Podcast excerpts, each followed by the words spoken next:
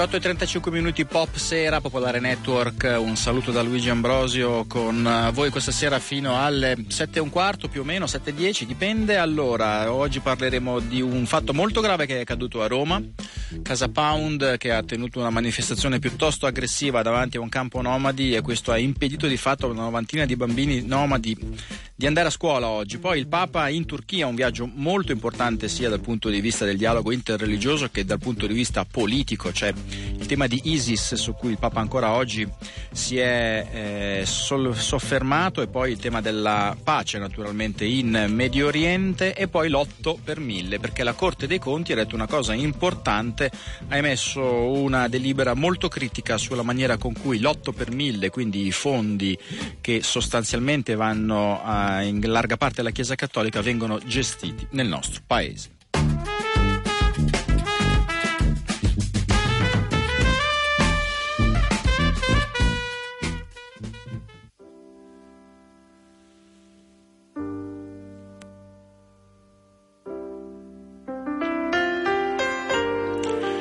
Adesso con me in studio c'è Claudio Agostoni. Buonasera Claudio. Buonasera, buonasera agli ascoltatori. Eh, gli ascoltatori che hanno seguito l'operazione Prigioniero dell'uomo bianco sanno che siamo arrivati all'ora X. Ricordiamo eh, domani 150 anni dalla strage di St. Creek, alcuni decine di nativi americani massacrati dalle giacche blu dell'esercito americano per ricordare questa strage contro tutti i campi e, tutte le riserve e per chiedere la liberazione di Leonard Peltier, un nativo americano incarcerato ormai da parecchi lustri, una sorta di mumia Bujamal del popolo nativo.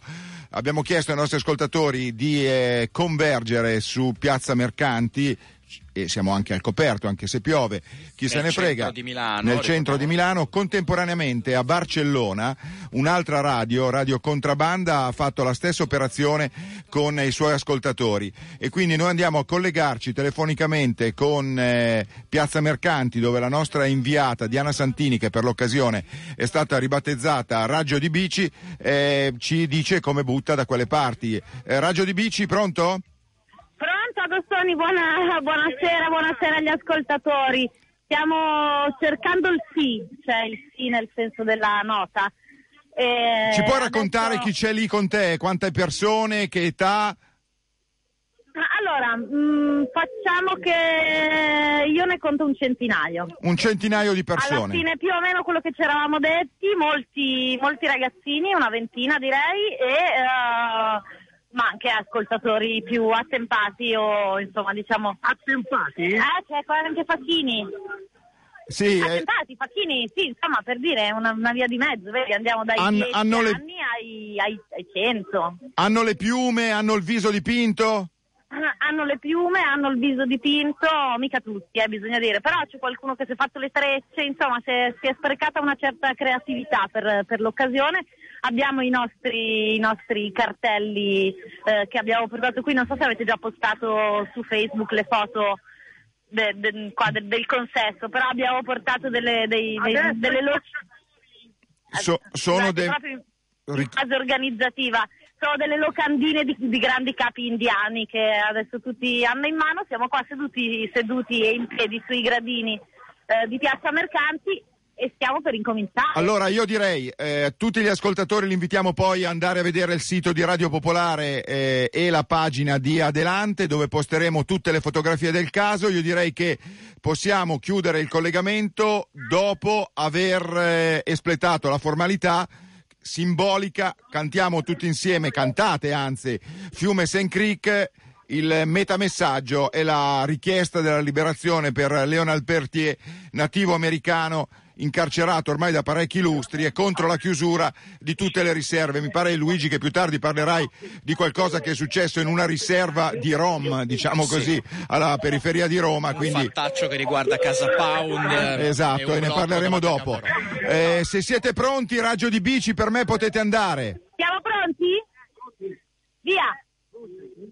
Presi i nostri cuori una morta, una procura generale di vent'anni, che è stato uguale, generale di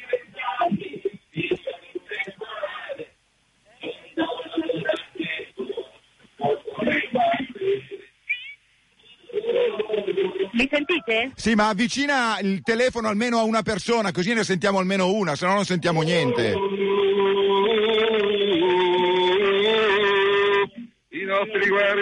Troppo lontani sulla pista del bisonte e quella musica distante diventò sempre più forte. Chiusi gli occhi per tre volte e mi ritrovai ancora lì. Chiesi a mio nonno è solo un sogno, mio nonno disse sì. A volte i pesci campano sul fondo del San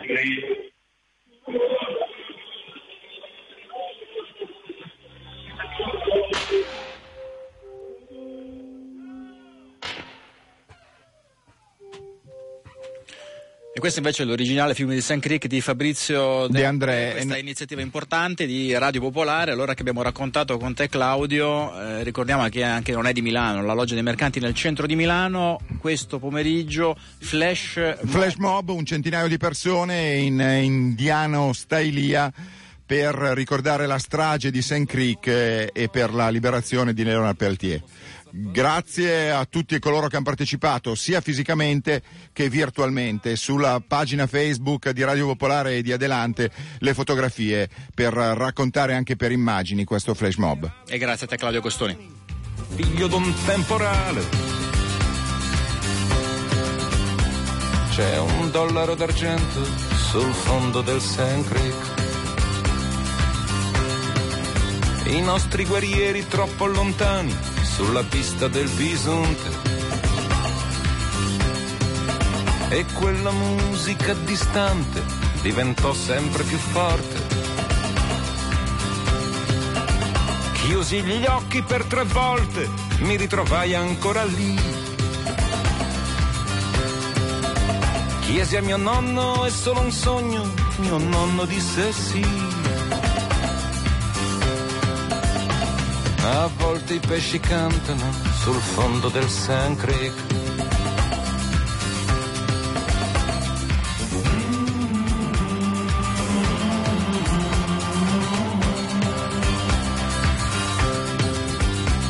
Sognai talmente forte che mi uscì il sangue dal naso. Il lampo in un orecchio, nell'altro il paradiso. Le lacrime più piccole, le lacrime più grosse. Quando l'albero della neve fiorì di stelle rosse. Ora i bambini dormono nel letto del San Creek.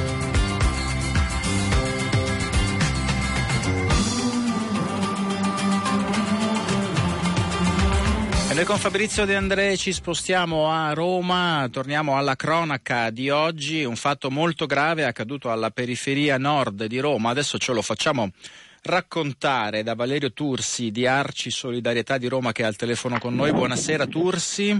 Buonasera. Allora, una manifestazione di un gruppo di diverse decine di militanti della formazione neofascista Casa Pound e dell'associazione della formazione Blocco Studentesco che è della stessa area politica nelle vicinanze di un campo Rom una manifestazione quindi piuttosto aggressiva che ha di fatto impedito a una novantina di bambini rom di andare a scuola. Cos'è successo?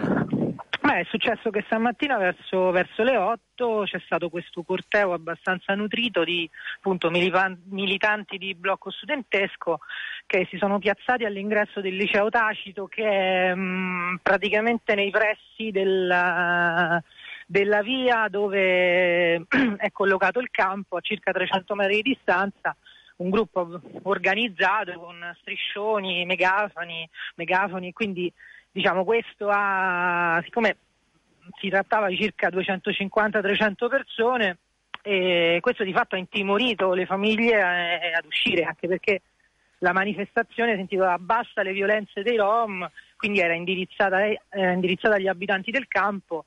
Eh, le famiglie che portano in maniera autonoma i bambini al, alle scuole sono le famiglie che provvedono ad accompagnare i propri figli a scuola quindi non se la sono sentita di uscire dal campo e sono rimasti lì e quindi di fatto non sono andati a scuola oggi. Senta, è la prima volta che accade una manifestazione, mh, lo ripeto, così aggressiva? Perché per la vicinanza, per le modalità? Sì, sì, sì, è la prima volta che in qualche modo ci si organizza in, in forze e quindi mh, di fatto eh, diciamo le, le, persone erano anche impreparate in qualche modo, no? nel senso non, non ci si aspettava una, una, manifestazione di questo tipo, sì, la prima volta comunque sì. Questo che poi dopo quando la manifestazione si è sciolta voi avete parlato con le famiglie nel campo Roma? Nel campo Roma? Sì, sì, ma noi eravamo già dentro. Eravate già eravamo lì? già dentro e verso le 9.30 appunto poi eh, la manifestazione si è, si è sciolta, e, però a quel punto ovviamente eh, il, la giornata di scuola era saltata. Ma al di là della giornata di scuola, che comunque è un episodio gravissimo perché appunto poi si è impedito uh, ai bambini di frequentare la scuola, eh, diciamo questo è l'ennesimo, l'ennesimo, episodio che ultimamente a Roma insomma, colpisce sia le periferie sia, eh, sia, le comunità rom che in qualche maniera dà un po' il segno di, del clima che sta montando e sta prendendo piede nella città. Su poi che, che esistono problematiche di convivenza, che esistano sicuramente che esista un disagio diffuso è sostanzialmente vero, dopodiché per fare un esempio, il campo di cui stiamo parlando conta circa 180 persone su un municipio di Roma, il quattordicesimo che ne conta 180.000, quindi stiamo parlando dello 0,1% della popolazione. Quindi Oppure in altri termini no, uno su mille. Esatto, quindi credo che insomma ehm, rendere responsabili eh, rendere responsabile la comunità rom lì presente dei disagi di un quartiere in termini di servizi inefficienti e via dicendo credo sia un pochino strumentale, tanto più che circa il 50-60% della popolazione residente è, è, popolazione che ha meno di 18 anni, quindi adesso queste persone diciamo, hanno, i dati parlano da soli. Adesso queste persone hanno paura, immagino. Ma diciamo che ahimè eh, i Rom hanno la pelle dura perché certo non è il primo episodio che subiscono nei loro confronti, quindi io conto insomma di, in una capacità di ripresa che è anche una loro caratteristica. Il problema però non si può continuare insomma con questa a speculare su, su, disagi che sono reali della città, ma insomma che non possono essere addossati alla, alla comunità rom, che nell'intera città di Roma il censimento fu fatto da Lemanno, conta 7.000 persone su una città che ne ha 3 milioni, quindi voglio dire è evidente che mh, lo- c'è una logica della, della, ricerca del capro espiatorio che francamente non aiuta neanche a risolvere i problemi perché non si guarda e non si affrontano quelli che sono i problemi reali della città. È una tendenza che è nata nelle giornate di Tor Sapienza, secondo lei questa? Ma è una tendenza che secondo me c'è sempre stata perché già Lemanno vinse le elezioni speculando su, sui Rom, promettendo 20.000 espulsioni e poi come ripeto lui fece il censimento e eh, la presenza venne quantificata in 8.000 persone, quindi di fatto fu detto già il falso in, um, in, campagna elettorale nel 2008. Oggi si sta riaffermando quella logica che evidentemente ha dato i suoi frutti, quindi si sta probabilmente cercando di ripercorrere questa strada, dicendo peraltro anche cose non vere, perché noi stiamo parlando di non solo 7-8.000 persone, ma stiamo parlando del 50% della popolazione è minore, a, a minore età. Eh, stiamo parlando di persone che comunque nella stragrande maggioranza dei casi hanno il permesso di soggiorno o siano neocomunitari o addirittura le nuove generazioni cittadine italiane. Quindi di fatto stiamo parlando di eh, pr- si stanno promettendo cose che non sono vere neanche dal punto di vista giuridico. Secondo lei per quale motivo la destra e la destra radicale riesce in questo momento a Roma a essere, eh, ad avere questo ruolo così importante, non voglio dire egemone, ma sicuramente così importante nelle periferie? Perché probabilmente c'è una carenza di servizi che non si riesce, eh, che crea ovviamente dei disagi, che oggi ovviamente è più facile eh, per questi gruppi cercare appunto il capro espiatorio addossare una responsabilità grossa nei confronti di chi magari si trova in situazioni ancora più disagiate, eh, come appunto se fossero loro i responsabili di questi disagi, piuttosto che invece eh, cercare, eh, cioè, cercare delle soluzioni. Ora è evidente che la responsabilità è anche di chi governa la città, che probabilmente dovrebbe incidere un, pochino, un, po', un po' di più su, su quelle che sono appunto le, le politiche sociali, su quelle, investire di più sulle politiche sociali, sulla mediazione culturale sui territori e oggi forse lo si sta facendo troppo poco. Ecco, lei ha Però, citato eh, l'amministrazione, quindi il sindaco Marino che il- ce lo ricordiamo tutti quando è andato nel quartiere mh, di Tor Sapienza dove sono stati, che è stato protagonista di quelle violenze nei confronti degli ospiti del centro dei rifugiati, molti di quali, la maggior parte dei quali erano minori, oltretutto, quando è andato nel quartiere è stato accolto non bene, è stato contestato piuttosto pesantemente. Perché c'è questa distanza tra le periferie e un'amministrazione di sinistra? Ma guardi, io eh, penso appunto che il, eh, oggi noi scontiamo anche mh, anni e anni che non sono ovviamente, non è soltanto responsabilità di Marino, di politiche sbagliate, che hanno concentrato disagio in eh, zone già disagiate di per sé. Quindi è l'assenza di servizi che crea una tensione sociale che poi diventa ingovernabile. Ora il punto è o dare delle risposte concrete, responsabili a questo disagio, oppure soffiare sul fuoco alla ricerca di consenso elettorale. Ecco, io credo che la destra oggi stia facendo questo. Alla sinistra diciamo che rimproveriamo forse un, un maggiore coraggio, di, di non avere abbastanza coraggio nell'affermare dei temi come l'accoglienza, come la convivenza e, e forse investire di più nelle periferie e meno nel centro storico, perché va benissimo la pedonalizzazione del tridente, va benissimo alcune, alcune cose che appunto non erano state affrontate minimamente in passato, ma forse bisogna avere più coraggio rispetto a temi che troppo spesso eh, non, sono- non si sono riusciti ad affermare così come invece avrebbero dovuto, appunto, la convivenza som- con i diversi certo. gruppi sociali presenti nella città. Questo tutto sommato, Tursi, non è nemmeno un tema che attiene semplicemente alla città di Roma. Noi trasmettiamo da Milano. Oggi Sì. l'europarlamentare leghista Mario Borghezio si è presentato in una periferia. C'è un tema che la destra radicale sta cavalcando in termini elettorali e forse anche con qualche risultato se consideriamo poi il voto di domenica scorsa in Emilia Romagna. Assolutamente, ma Borghezio si è fatto vedere parecchio anche a Roma ultimamente proprio insieme a Casa Pound. Eh, appunto, c'è probabilmente un'operazione che mira appunto all'acquisizione del consenso. Ehm, io devo dire la verità che se devo spezzare una lancia fuori dall'amministrazione, oggi per la prima volta il comune, eh, a partire dall'assessore Cattoi fino al gruppo del PD Capitolino, fino al gruppo di SEL, si sono espressi in maniera unanime nel condannare questo episodio che poi va a toccare la popolazione, la fascia più fragile della popolazione, perché noi stiamo parlando del fatto che dei 90 iscritti il 90% dei bambini sono sotto i 14 anni, vanno alle scuole dell'infanzia, alla scuola elementare e alla scuola media. Quindi noi stiamo dicendo che è stato impedito a ragazzi e a bambini in età di obbligo scolastico di frequentare la scuola. Grazie Valerio Tursi di Arci Grazie a. Roma. Grazie e una buona serata per quanto possibile.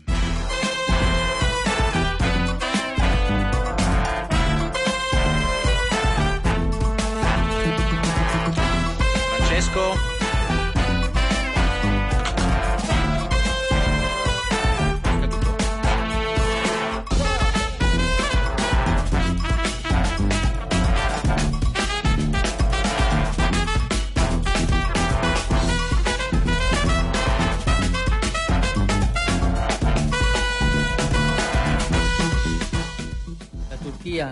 Per la sua storia, in ragione della sua posizione geografica e a motivo dell'importanza che riveste nella regione, ha una grande responsabilità.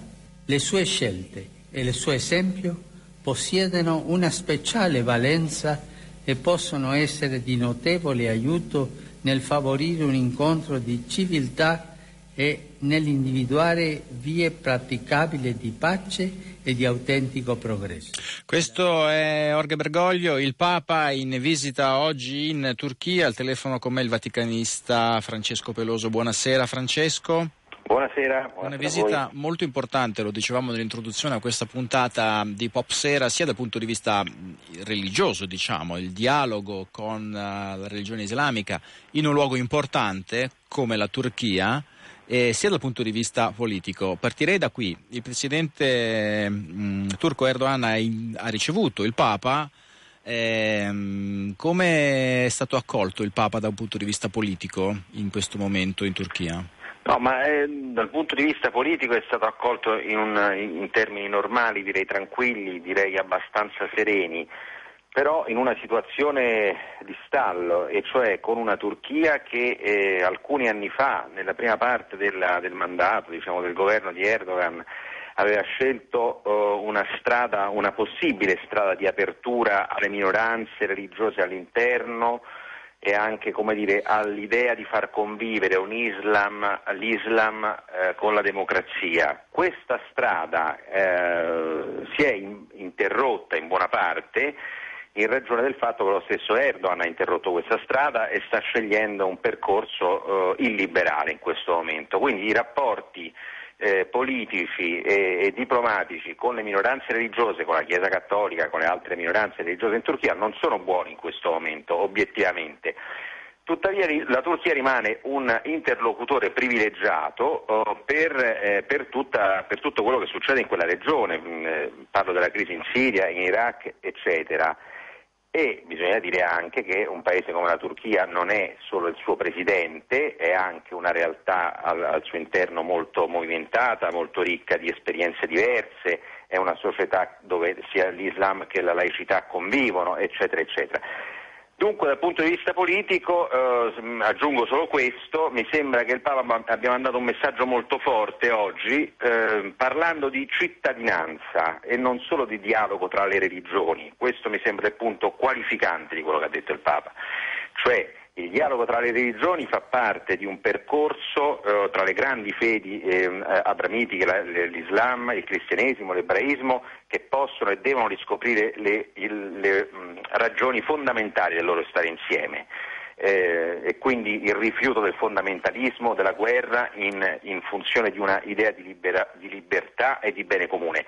Ma il Papa ha aggiunto che tutto questo ha bisogno della legge, del diritto, il che non vale solo per la Turchia, vale soprattutto per i paesi del Medio Oriente, cioè la convivenza tra cristiani, musulmani ed ebrei è possibile se questi saranno pari cittadini con uguali diritti e questa è una posizione della Santa Sede che si sta formando e costituendo in questi mesi. Il Papa ha detto delle cose anche sullo scacchiere politico vero e proprio, ad esempio è tornato a sottolineare come la risposta eh, a ISIS che si sta dando sia eh, necessaria ma non sufficiente. L'altro giorno aveva parlato chiaramente di dialogo. Questo che reazioni ha suscitato, a cominciare dalle, dagli ambienti vaticani? Ma non lo so, dunque non, non, la, diciamo, non enfatizzerei troppo la frase dell'altro giorno, eh, in questo senso qua, il Papa di mestiere, se la vogliamo un po' diciamo, brutalizzare la questione, è, è, è è quello che promuove la pace nel mondo, tra i popoli, eccetera. Naturalmente quindi a una domanda sulla possibilità del dialogo non ti risponde facciamo la guerra, Ciò detto, oggi mi pare, una cosa che ha detto anche l'altra volta, ma che ha ripetuto oggi, è che è possibile una risposta militare alla, all'aggressione ingiusta. Questa risposta militare però è molto importante, va inserita, inquadrata eh, non solo in un piano negoziale tra tutti i soggetti presenti in quella regione, quindi tra i paesi coinvolti e tra chi sta dietro a quei paesi coinvolti, alle potenze regionali, eccetera. L'altro aspetto Importante è che questo intervento militare deve essere inquadrato in una, in un, diciamo così, a livello internazionale, non per citar, questo non per chiamare in causa l'ONU che poi non funziona, eccetera, ma perché un mandato internazionale è necessario affinché l'intervento eh, militare a protezione di chi è perseguitato non diventi un'aggressione di tipo coloniale. Queste cose sono state spiegate dal Vaticano in questi mesi. Dunque direi che il dialogo di cui parla Francesco, al di là della, della, della, battuta sullo Stato islamico, dove naturalmente poi c'è una necessità di negoziare per esempio sugli ostaggi, no? Ehm, al di là di questo mi pare che vada inquadrata in un contesto più ampio e anche in un vuoto politico internazionale piuttosto evidente, direi. Ecco, a proposito di vuoto politico, eh, la Turchia è Medio Oriente, il Papa si è espresso sul conflitto medio orientale, quindi sul conflitto israelo-palestinese oggi, dicendo che occorre il coraggio della pace, non bisogna rassegnarsi ai conflitti. Questa forse della questione medio orientale eh, per una Papa che nel suo mandato ha inanellato una serie, non dico di successi, ma sicuramente di attenzioni molto positive, è una sconfitta politica perché se ricordiamo cosa è accaduto l'estate scorsa, l'iniziativa molto importante di preghiera in Vaticano con Peres e Abu Mazen, poi dopo è scoppiata la nuova guerra a Gaza. È un dossier dolente questo per il Vaticano. Beh, è un dossier dolente, questo direi che più che per il Papa è un dossier dolente per l'umanità, per tutti noi. Il Papa fa, eh, fa, il suo mestiere anche qui, non è che quando Giovanni Paolo II ha detto chi scatena la guerra alla vigilia dell'invasione dell'Iraq ne risponderà davanti a Dio e poi quella guerra non è scoppiata eh, il compito di, di, di, dei papi, dei capi religiosi o dei grandi leader politici in certe occasioni è quella di dire delle cose che, come dire, in favore dell'umanità e di soluzioni pacifiche e negoziali. Queste cose non diventano vere subito il giorno dopo. L'importante è che queste idee continuino a vivere nel mondo, perché qualcuno continua a dirle e le dice al massimo livello.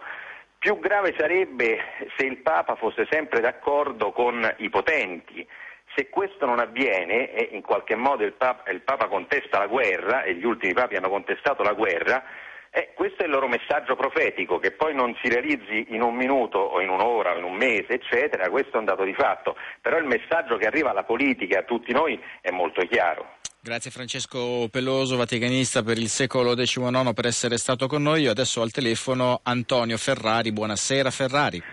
Buonasera. Editorialista inviato del Corriere della Sera. E la visita del Papa in Turchia arriva in un momento, l'abbiamo già raccontato eh, con Francesco Peloso, molto delicato da un punto di vista politico. Eh, quanta possibilità ha davvero Bergoglio di indirizzare la politica medio orientale? Ma diciamo che ultimi due papi, questo è il secondo, quello precedente, che hanno visitato la Turchia, sono arrivati in situazioni estremamente diverse.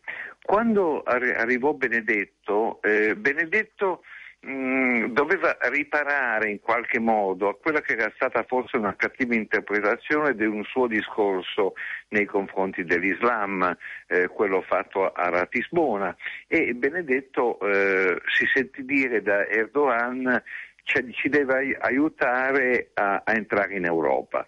Oggi non so se Erdogan voglia entrare ancora in Europa, so sicuro che Erdogan è molto, nonostante sia un presidente megalomane con un palazzo presidenziale di mille stanze, è un presidente che è in crisi di eh, eh, popolarità e allora ha bisogno sia di Bartolomeo, il patriarca ortodosso dei cristiani ortodossi, appunto, che è, è stato il religioso, il grande leader religioso che ha invitato il Papa, e sia di Bergoglio perché ha bisogno in quanto la sua stella nel Medio Oriente, in questo allargato Medio Oriente, si sta appannando. Ecco perché eh, è molto interessante quello che sta accadendo. Oggi ho trovato molto, eh, molto ficcante il discorso del Papa, questo Papa straordinario eh, Bergoglio, quando gli dice eh, guardi che l- l- la guerra va, va, possiamo capire certe cose, ma fino a un certo punto, ma oltre alle armi occorre il dialogo. E questo è un segnale molto chiaro lanciato alla Turchia. E questo io trovo veramente importante perché la Turchia ha in odio l'Egitto di Al-Sisi, vorrebbe abbattere Assad, vorrebbe un rapporto muscolare con la regione che secondo me ne fa perdere l'immagine e anche il prestigio. Verrà ascoltato? Non so se verrà ascoltato, però Erdogan in questo momento non, ha, non è nella posizione internazionale eh, di dettare condizioni. Quello che ha detto sulle donne, la differenza, la superiorità dell'uomo nei confronti della donna è una cosa retriva del peggior islamismo del passato. Eh, devo, devo, dire che è stato sorprendente che un uomo comunque intelligente come Erdogan sia scivolato e sia caduto così in basso nelle sue dichiarazioni. È chiaro che quando un leader non ha più la, la stessa efficacia di prima, Beh, è un leader che deve anche essere attento, anche se lui è un arrogante, a quelle che sono le ricadute dei suoi errori. Grazie Antonio Ferrari, editorialista inviato del Corriere della Sera. Grazie.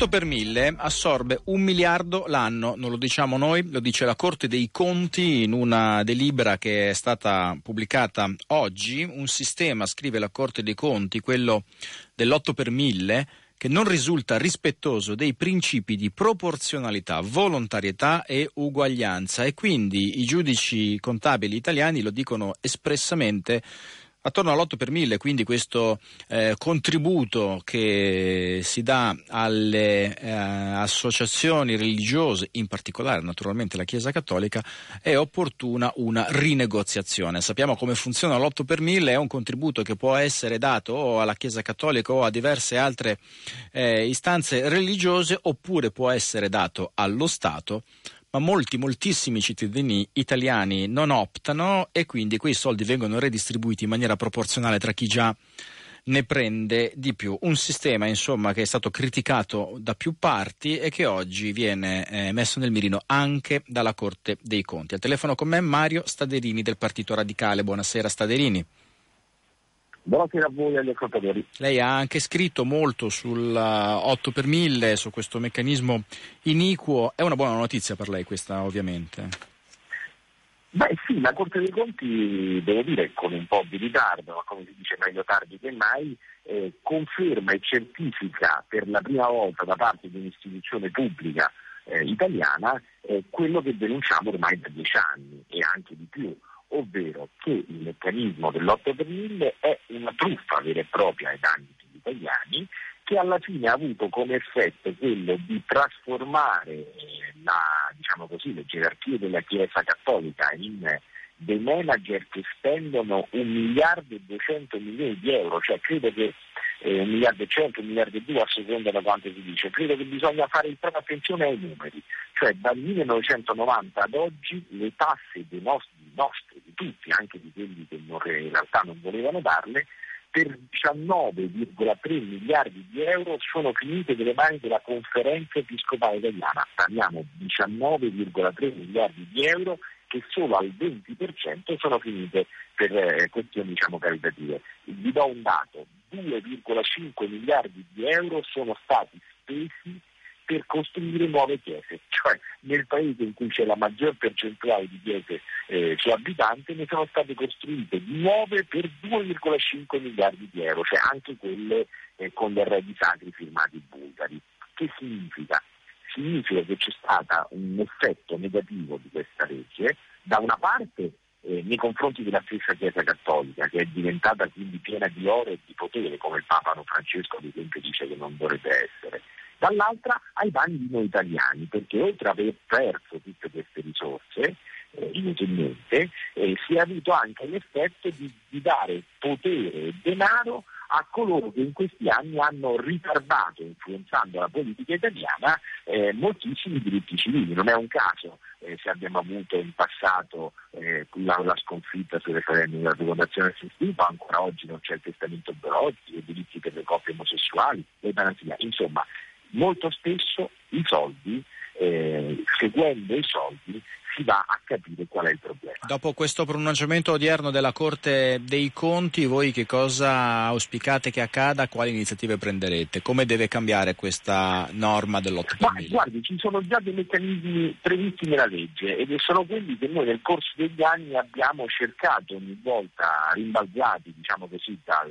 dai, dai governi di tutti, di destra e di sinistra, di attuare. Cioè la legge prevede che qualora il gettito dell'8 per mille superi, aumenti troppo nel corso degli anni, eh, vi sia la possibilità di ridurre eh, l'aliquota. In pratica, anziché l'8 per mille, oggi bisognerebbe arrivare al 4, al 2 per mille. Perché?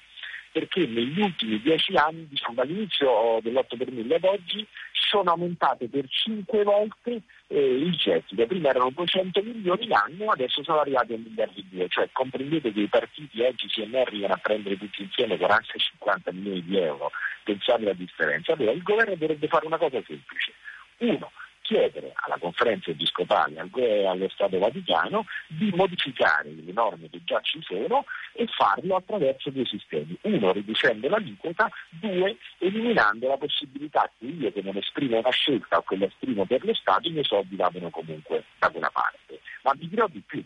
Siccome è difficile pensare che il governo faccia questo, anche perché Renzi, avete visto, ha attaccato tutte le corporazioni, sindacati, partiti, Confindustria, chiunque, tranne appunto il Vaticano, beh, forse sarebbe da chiedere a Papa Francesco di passare dalle parole ai fatti e se lo Stato italiano non lo fa, sia lui stesso a dire guardate, metà del, dell'8 per 1000 ve lo restituisco il prossimo anno, a patto però che lo destinate eh, per, so, i, per, i, paesi del terzo mondo, la, il fondo per la cooperazione. Ecco, questa è la sfida che oggi la Corte dei Conti ci permette di dire che non sono gli anticlericali a volerlo, ma di dire che è quanto è più giusto rispetto alla Costituzione e ripeto, anche nell'interesse degli stessi cattolici, che così vedranno liberare loro, diciamo, le loro gerarchie dall'effetto di essere dei veri e propri manager poi di potere. Grazie Mario Sederini. Grazie a voi. 19 12 minuti è tutto, ci fermiamo qua. Una buona serata da Luigi Ambrosio, state con noi.